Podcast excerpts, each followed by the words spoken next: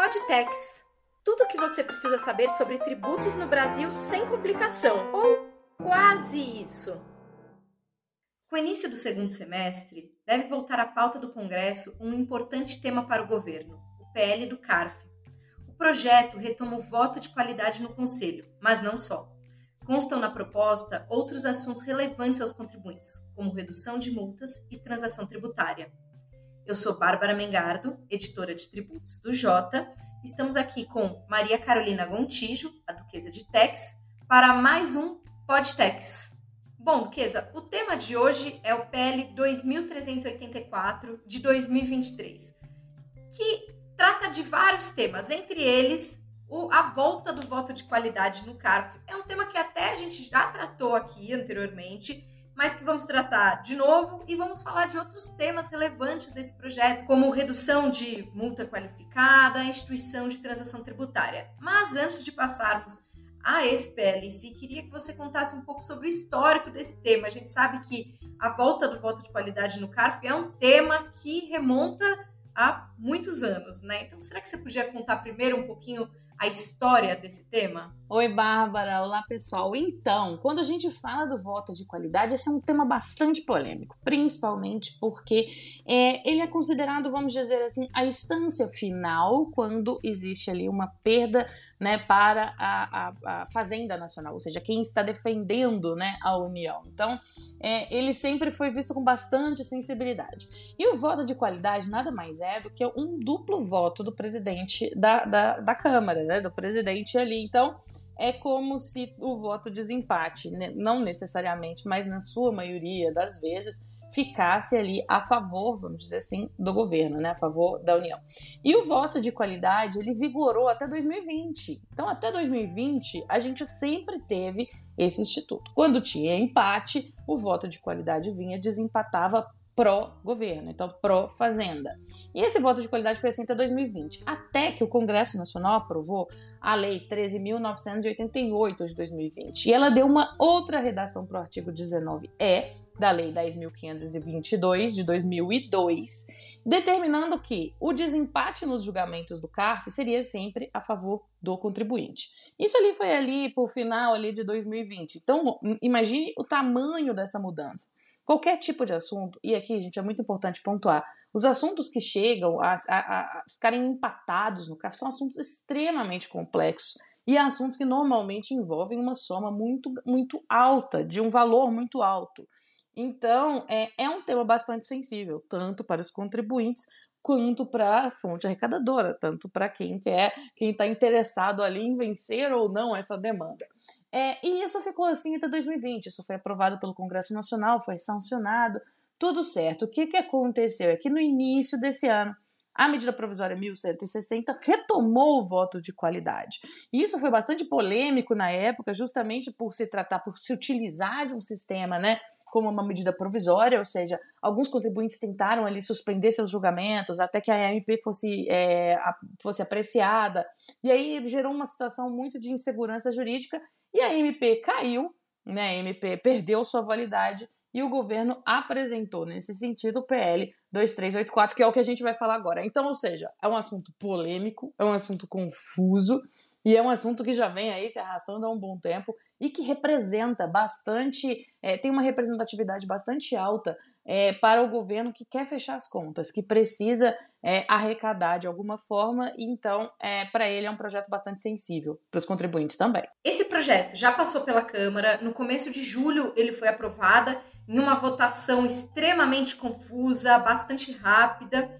E aí vamos passar então agora para os pontos que estão sendo agora levados para o Senado. Eu acho que, Carol, primeiro uh, vale dizer que além da questão da volta do voto de qualidade, ele traz alguns, algumas situações que tornam o voto de qualidade, digamos assim, menos maléfico aos contribuintes. Seria isso? Seria basicamente isso, Bárbara, porque como eu disse, quando a gente chega num ponto de uma questão de um empate, né? Você está falando de um empate entre é, pessoas extremamente qualificadas tecnicamente, ou seja, nem eles conseguiram entrar num acordo sobre a interpretação. De, de minha parte, parece bastante é, temerário você assumir ou impor ao contribuinte que ele, sei lá, estava praticando de uma é, má fé ou estava se utilizando de manobras, até porque é, no próprio julgamento que termina empatado, isso fica muito claro. Então, por exemplo, o que, que foi é, o, o, vamos dizer assim, o meio termo alcançado dentro desse PL que a gente chamou de PL do CARF? Foi chegar numa conclusão de manter o voto de qualidade, até porque, como eu disse, esse, essa é uma demanda que faz até é, sentido quando a gente pensa que a Fazenda Nacional, que a Fazenda não pode recorrer depois disso. Então, se ela, vamos dizer, eventualmente perca ali, ela não tem é, um, uma outra instância diferente dos contribuintes, que podem sempre né, ir para a esfera judicial. Então, assim, é, foi um meio do caminho. Então, a gente volta, retoma o voto de qualidade, ou seja, em caso de empate, o voto vai ser a favor da fazenda pública, mas, ao mesmo tempo, a gente tem ali uma série de ajustes, vamos dizer assim, para deixar tudo isso menos, é, como, como a própria Bárbara diz, menos maléfico para o contribuinte ou menos penoso. Não, não vamos colocar ali uma penalidade em cima de algo que, no fim das contas, todo mundo concordou ser polêmico. Se terminou empatado, todo mundo concordou ser polêmico.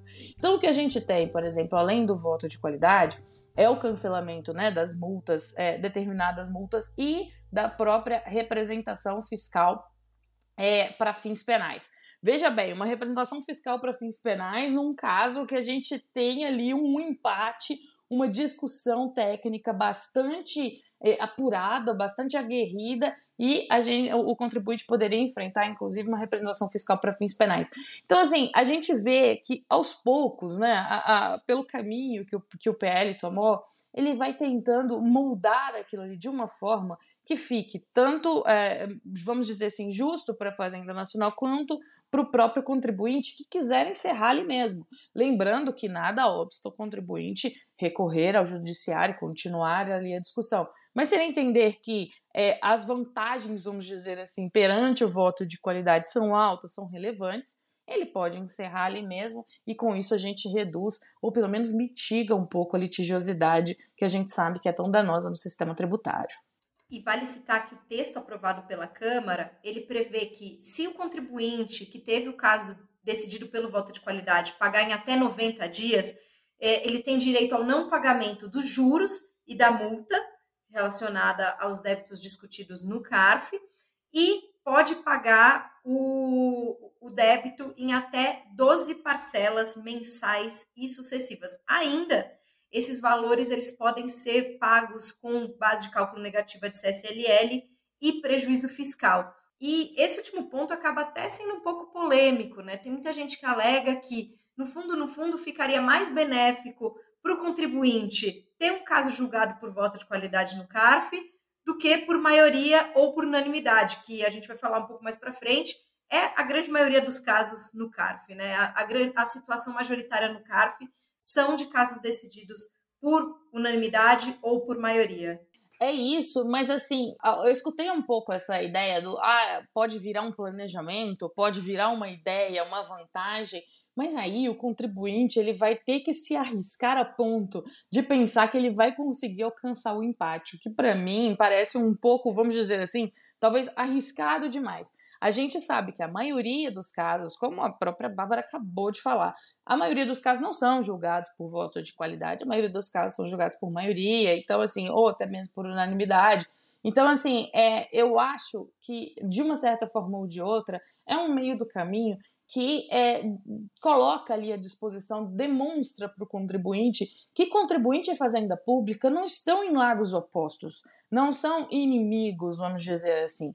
Então, se existe realmente alguma dúvida a ponto da gente encontrar um empate entre pessoas extremamente qualificadas tecnicamente, como a gente sabe que o CARF é, se a gente chega nesse ponto, é porque realmente ali não existe um emprego de má fé ou não existe uma tentativa, né, vamos dizer assim, de ludibriar o fisco. E aí é a hora que o fisco, né, a própria Fazenda Nacional, a própria Fazenda Pública e o contribuinte precisam chegar a um acordo de uma certa forma e deixar que isso seja, né, coloque da melhor forma para as duas partes. Eu acho que isso é um, um, um bom caminho, vamos dizer assim, para a gente tentar não deixar mais em lados opostos fazenda pública e contribuinte. Não são inimigos e não devem ser inimigos, especialmente nesse tipo de caso polêmico. E aí, falando um pouco sobre a maioria dos casos no CARF serem decididos por unanimidade, ou por maioria, nós do J para Tributos já acompanhamos há muito tempo esse tema e demonstramos, por exemplo, a partir de dados que foram passados para a gente pelo próprio CARF, que, pegando como exemplo o ano de 2020, foram 801 casos empatados, cerca de 2% do total analisado pelo CARF. Mas, se você pegar o valor envolvido nesse processo, foram 39,5 bilhões, o que corresponde a 32% do total de valores analisados no CARF naquele período, né, naquele ano. Então isso demonstra como que empates são poucos no CARF, porém os empates correspondem, principalmente na Câmara Superior, correspondem a valores altos. Por isso também que o governo está tão interessado é, nessa, nessa medida e diz que pode arrecadar aí alguns bilhões, né? É, diz, disse é, em torno de 30 bilhões, de que pode aumentar de arrecadação com é, essa medida. Que, na verdade, e aí a gente pode passar para os outros pontos, né, Duquesa, uh, as medidas que estimulariam a arrecadação do governo nesse PL vão para além da questão do voto de qualidade, né? Tem também uma, uma transação tributária prevista nesse PL. Existe, além disso, né, da possibilidade dessa transação de iniciativa do contribuinte né, sobre esses créditos mantidos né, por voto de qualidade, ou seja, ele vai dar ali uma possibilidade do contribuinte de efetuar de fato uma transação, verificar como isso pode ser quitado da melhor forma. Existem também algumas mudanças é, bastante sutis, mas importantes no processo administrativo ali de incentivo à conformidade. A gente sabe que esse foi um ponto muito importante ali no início do ano, quando o governo é, anunciou né, a medida provisória e disse que estava querendo, né, é, vamos dizer assim, otimizar o CARF, tra transformar o CARF em algo mais célere, em algo mais é, justo, vamos dizer assim, mais rápido, enfim, porque hoje a gente tem né, bastante, bastante processos sendo julgados ali é, então, a questão também da possibilidade ali da Receita Federal disponibilizar métodos de autorregularização, isso é muito importante, porque uma vez que a Receita Federal faça isso, o próprio contribuinte pode ali tentar uma autorregularização. Quando ele perceber, seja por qualquer motivo, que aquele processo ali não tem tanto fundamento ou não vai ser favorável a ele, em vez de esperar e deixar aquilo ali se arrastando. E para as empresas é muito importante falar, pro, pro, é lógico que para a Fazenda Nacional é muito importante, para a Fazenda Pública, mas para os contribuintes também. Os contribuintes economicamente, isso não é interessante, manter isso em balanço, manter essa insegurança, manter isso, são, são valores que têm que ser justificados, que têm que ser, é, vamos dizer assim, o tempo inteiro colocados em discussão, o que, que vai acontecer, quais são as, os prognósticos. E, além disso, ele também prevê a não aplicação né, da penalidade e a redução de multas como medidas de incentivo à conformidade tributária. Então, também ele vai levar um pouco em conta também o histórico do contribuinte. Isso é muito importante. A gente sempre reclama, né? A gente sempre coloca que o refis tem um efeito muito danoso, aquele refis que é aberto para todo mundo, por mais que ele seja necessário em alguns momentos, ele tem esse efeito danoso de talvez passar para o contribuinte a mensagem de que se eu ficar não conforme ou se eu ficar aqui é, não pagar, eu espero o próximo programa e aí eu vou aderir ao próximo programa e eu vou conseguir um abatimento e tal. Então é importante que a Fazenda valorize os bons contribuintes, valorize essa conformidade. E quando acontecer, eventualmente, desse contribuinte que estiver, né, em, vamos dizer assim, que por alguma razão fuja à conformidade, se ele tiver um histórico que ele, permita, por exemplo, ter ali uma situação mais favorável de aplicação ali de multas, ou seja, a própria, o próprio processo, né, a própria transação. É como eu falei, é o mais importante é a gente parar de enxergar contribuintes e fazenda com lados opostos, como se fossem inimigos, e a gente tentar chegar num meio termo. Queria trazer agora para a discussão um outro tema que eu acho que talvez seja um dos temas mais interessantes nesse, nesse PL e que tem sido pouco publicizado, que é a questão das multas, redução de multas. O primeiro ponto que eu acho que vale destacar é que esse o, PL, né, o texto que foi aprovado, na verdade, na Câmara, ele reduz para 100% a multa qualificada. Essa multa qualificada, atualmente, ela é de 150% e ela é aplicada ao contribuinte em caso em que é identificado pela Receita o dolo, uh, fraude, simulação. É, essa multa é bastante polêmica e ela é inclusive questionada no Supremo Tribunal Federal por ultrapassar de 100%. Enfim, existem algumas multas que são que ultrapassam 100% que estão em discussão no Supremo Tribunal Federal é, e que o PL reduz o percentual para 100%. Vamos começar então falando um pouco sobre essa questão da multa qualificada, Duquesa? Vamos lá, essa questão da multa qualificada tá ali e a gente, é, é, eu acho muito interessante porque ela passa a ser de 100% em regra e de 150 em caso de reincidência. Então, novamente, você vê ali um caminho em que não vamos aqui penalizar ou acabar ou destruir ou qualquer coisa, o contribuinte que ali, vamos dizer assim, aconteceu uma vez ou aconteceu, é, é, é a primeira vez que isso que está sendo identificado. Então, assim, não, não, E além de tudo, além da polêmica toda. Então, a gente coloca a multa qualificada, que passa a ser de 100% em regra, mas para aquele contribuinte que tem por hábito, vamos dizer assim, ter ali uma dificuldade ou uma questão de tentar ali é, alguns subterfúgios não muito, é, vamos dizer assim, não muito ortodoxos, não muito é, corretos, aí sim, 150% em caso de reincidência. É, isso é, é, é muito importante e também a questão da necessidade do dolo né, e da ausência de publicidade dos atos ou fatos para qualificação da multa. Ou seja, você muda um pouco como a multa é aplicada. Hoje é muito complicado, porque qualquer coisa a gente coloca ali, é entendido como dólar, e aí você qualifica, você tem a multa qualificada. Isso aqui, agora com esse novo PL, a gente passa a ter umas novas disposições passa a ter novas orientações e aí sim a gente consegue ter uma ideia melhor né, do que vai acontecer é, com as multas e alguma coisa até mesmo mais previsível, vamos dizer assim. A gente sabe que o grande problema hoje é, a que a gente tem são, é, é, a questão da interpretação das normas. Então, sempre que a gente tem uma norma interpretativa que ela fica bastante ampla, bastante, é, vamos dizer assim, é, subjetiva, é muito fácil de qualquer coisa ser enquadrada ali. Então é importante isso. É importante que a gente determine exatamente como vai ser, qual que é a possibilidade, né? A possibilidade, por exemplo, também de saneamento das ações ou omissões tipificadas no curso da fiscalização. Como eu disse, ninguém mais é inimigo de ninguém. Então agora vamos caminhar para a gente tentar o objetivo final, que é o quê? Que é a arrecadação correta, que é ali a apuração correta do tributo, sem também ficar tentando colocar contribuinte contra a fazenda pública. Essa questão da multa qualificada, ela é muito polêmica, inclusive no CARF. Existe muita discussão sobre como que você vai manter uma multa de 150% que ela é tão pesada para o contribuinte, sendo que metade do colegiado entendeu que ela sequer era devida.